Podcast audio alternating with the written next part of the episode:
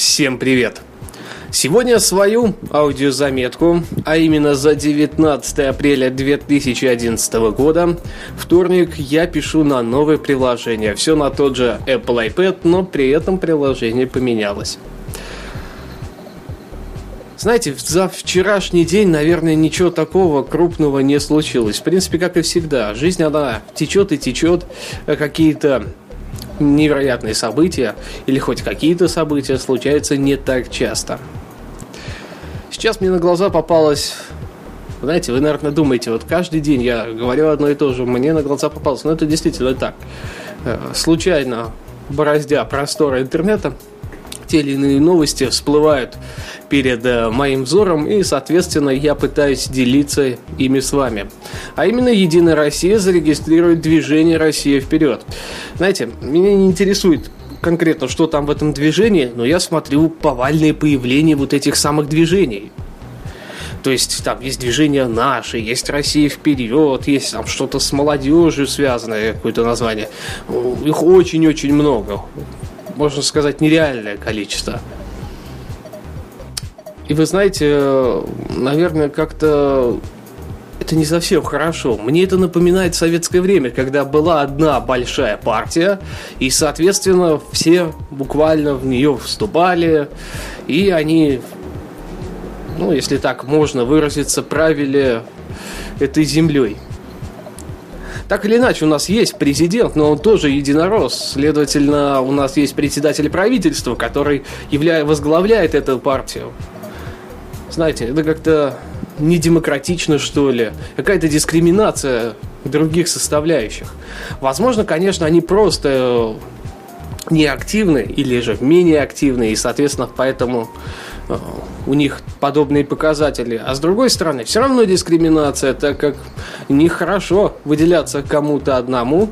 К тому же, монополия у нас в стране является не совсем законным делом. А это чистая монополия. Ну да ладно, бог с ними. На их совести.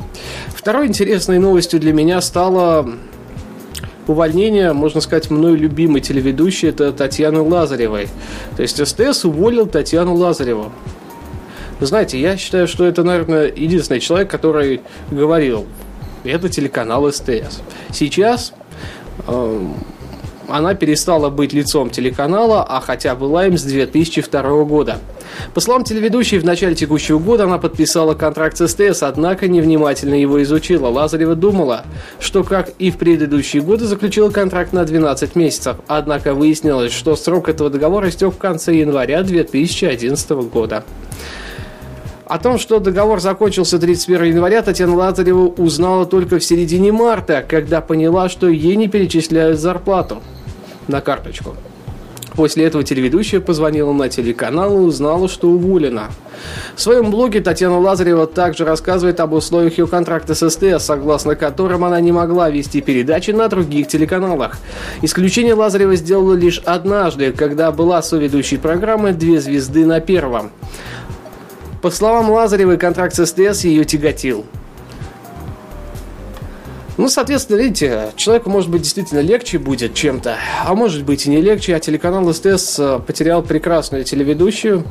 И, как и было подмечено на ленте и мною, и мною с самого начала, она была самым настоящим лицом данного телеканала. Тавтологично, ну да ладно.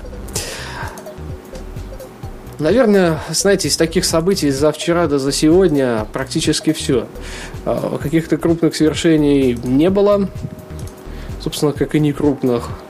Все пока понедельник прошел достаточно скупо. И самое главное, частично продуктивно, а частично спокойно. Что тоже немаловажно. Ну что, давайте до завтра, наверное. Вам отличного настроения хорошо поработать сегодня. Если отдыхаете, то хорошо отдохнуть. Ну и просто пока-пока. Обязательно с вами услышимся завтра.